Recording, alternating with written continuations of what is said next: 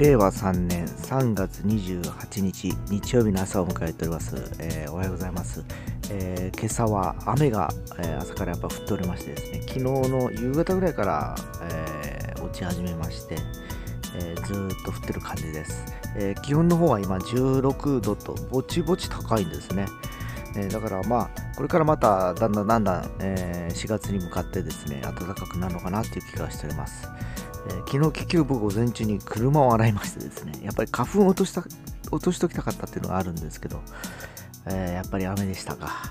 えー、またじゃあしばらくしてですね、えー、状況を見ながらですね、えー、洗車のタイミングというのを少しずつ、え考えて、えベストな時期にまた行きたいと思います。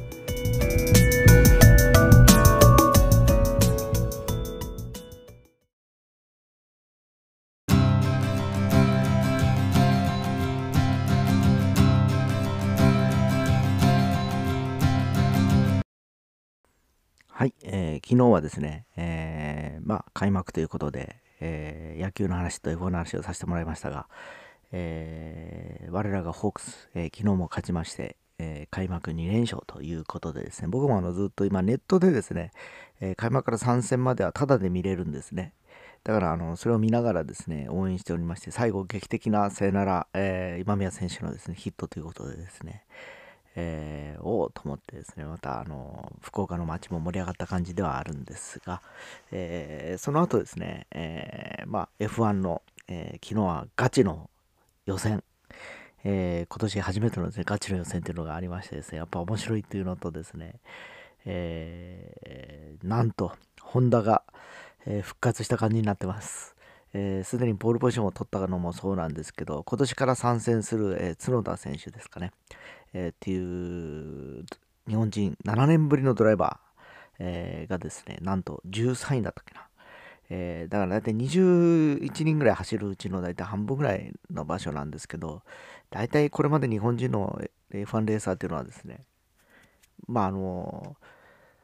中島悟とか、あの、片山右京とかいろいろいましたけど、鳴り物入りで入った中島哲の場合はあのエンジンが良くて当時 F1 の、えー、一番盛り上がってる98 88年ぐらいですかね。7年8年ぐらいというか、えー、ホンダエンジン全盛期でウィリアムズ・ホンダが強くてですね、えー、そのホンダエンジンを、えー、乗せた、えー、ウィリアムチーム、えー、マクラーレンチームロータスチームと3つあったわけですね。でそれで、えー、まああのいきなり開幕から6位とかですねえー、まあ、あの予選はそこまで良くなかったと思うんですけど、そういう感じだったんですけど、えー、それからどんどんどんどん日本人のレーサー出てくるんですけど、なかなかね、えー、いい位置に、え立つことはできなくて、その後、表彰台に立った F1 レーサーって実は3名いるんですね、日本人の F1 レーサーでは。えー、まず鈴木あぐり選手とですね、えー、その後に佐藤拓磨選手と、最後に小林カムイっていう3人なんですけどね、えー、その間にもいろいろ片山右京だとかですね、えー、中野真司だとかですね、野田秀樹だとかいろんなドライバーがいました。えー、で、彼らはまあ、いずれもなかなかチームに恵まれずにですね、えやっぱり B 級チームと言われるかですね、一番強いチームからちょっと外れた、え、もう B 級でも下の方、えー、C 級に近いチームに大体最初は入っていくんですね。えー、なかなかちょっと厳しいということで、中島悟とかがちょっと、えー、レアな感じでしたね。鈴川グリも最初はですね、えー、ザックスピードヤマハというところに入って参戦するんですけど、当時予備予選っていうルールがありましてですね、予備予選に通過しないとまず予選に出れないと。予選予選に出れなければ本戦も出れないということで、その予備予選を全戦、えー、通過しないという、で、チームメイトのザナリティって言ったんですけど、その選手ですら予備予選2、3回しか通過してないという感じだったんでですね、えー、なかなかですね、当時はちょっといろいろと、えー、茨の道というかハードルが高かったんですけど、それからまあいろいろと、えー、まあ、あの時代が変わっていってですね、今、角田選手というとこなんですけど、彼はですね、今年、アルファタウリというメーカーで、メーカーというかチームで、走るわけなんですけど、まあ、えー、ホンダのファーストチームというのが今、レッドブルホンダっていうチームでございまして、ここにはね、えー、フェルスタッペンの息子と言いますか、僕はもう親父の頃を知ってるから、フェルスタッペンの息子とですね、えー、で、えー、去年まで、えフォースインディアにいました、えセルジオ・ペレスという、まあ、ベテランですね。えこの2人のもう盤石な布陣で挑むわけなんですね。まあなんかね、見てると昔のセナとプロストみたいな感じですよね。なんとなく。若手と、そのちょっと冷静沈着なペレスかなという感じ。ペレスも若い頃はむちゃくちゃやってましたけど、今はもうだいぶ落ち着いてきましたから、そういう感じになるんですけどね。だから今年はメルセデスが逃げ切るっていうのはちょっときついかなと思いながら昨日楽しみに見てたとこです。で、そんな中にそのホンダのセカンドチーム、アルファタウリーホンダっていうところに、えー、ピエール・ガスリーと角田選手ってことで、もうとにかくね、フリー走行からベスト5ぐらいのタイムをバンバン出すわけですよ。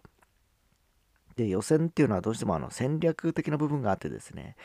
えー、Q3、Q2、Q1 ってこうあるんですけど、持ち時間あるんですね。10分とか15分とかですね。それで、どのタイミングでていくだと方とかですね、えー、タイヤの選択っていうのもあってですね、やっぱり長けてるドライバーっていうのは、まあ、経験値が高いんでですね、このタイミングでこのタイヤ出ていてパンとタイムを出すとかいうのがあるんでしょうけど、やっぱり慣れてない不慣れな角田選手は、やっぱりね、いまいち、えー、そこがうまくギクシャクしてて、結局13位ぐらいに沈んでしまったということでした。ただそのまでフリープラクティクスで3回、えー、フリー走行やってたんですけど、えー、いずれもですね、タイムが良くてですね、もしかしたら今日の本戦ではですね、えー、ベスト5、あるいは、えー、それ以上いける可能性が高いかなと思います。えー、まあ、今本当あのー、おそらく下馬評ではですね、えー、そのさっき申し上げました、えレッドブルホンダとですね、えメルセデスの一騎打ちかなというふうに思われておりますが、えー、時折フェラーリも目覚ましいタイムが2人とも出してきたんでですね、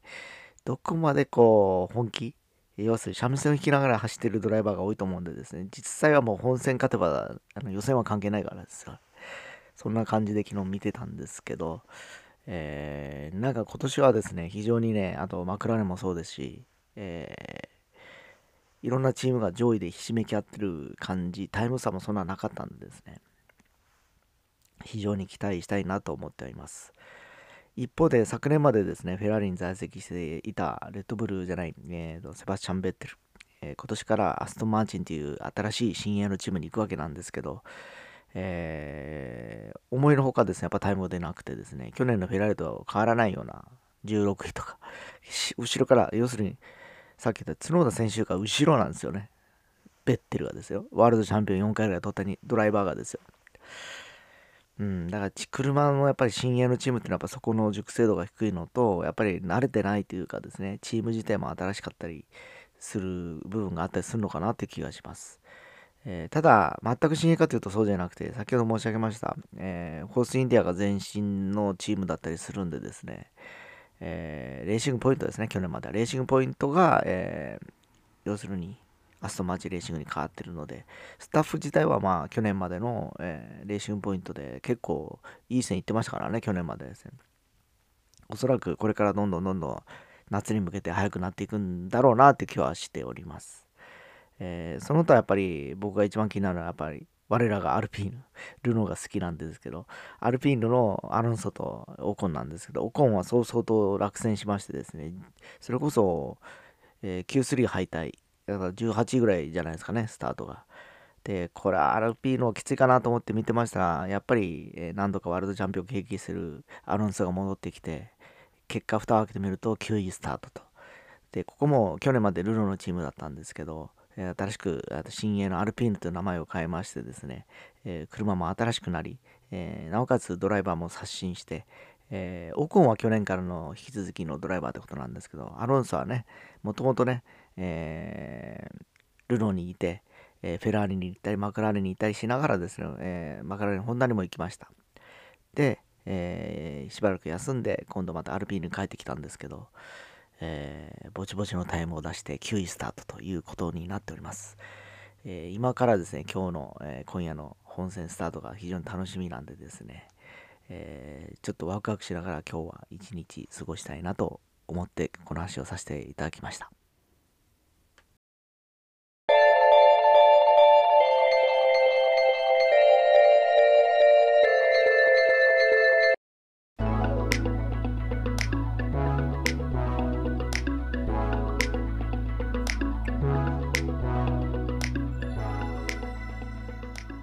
はい、えー、今日はですね角田選手アルファタウリ含めた F1 の話をさせていただいたと思うんですけど、えー、昨日ちょっと予選見てて思ったんですけど、えー、大体あのいろんなチーム、えー、トレードマークってあるんですけどフェラーリというと皆さん大体赤いイメージがあるかと思うんですね。でまさしくその通りでフェラーリの赤っていうのはイタリアンレッドというナショナルカラーの赤なんですよ。えー、で昨日気づいたのはですね僕が最初に87年ぐらいから見てた時のフェラーリっていうのは本当真っ赤真紅の羽馬っていうイメージだったんですね、えー、ところがあのもうそれから時を経て昨日見たらですねまあいろんなスポンサーがいろいろつきまくってるのかどうかわかんないですけど、まあ、あの緑のラインが入ったりだとかですね、えー、まああの昭和シェルのステッカーが貼ってあったりだとかもうなんか赤というよりも赤の下地にいろんなこうペインティングされてる感じになっちゃっててですね。あやっぱりスポンサーをいっぱいつけないとやっぱりフェラーリも維持するのは無理なのかなという感じを受けました。本当87、8年の頃はアジップのですねステッカーとあとマルボロのステッカーもちっちゃく貼られてるだけでですね。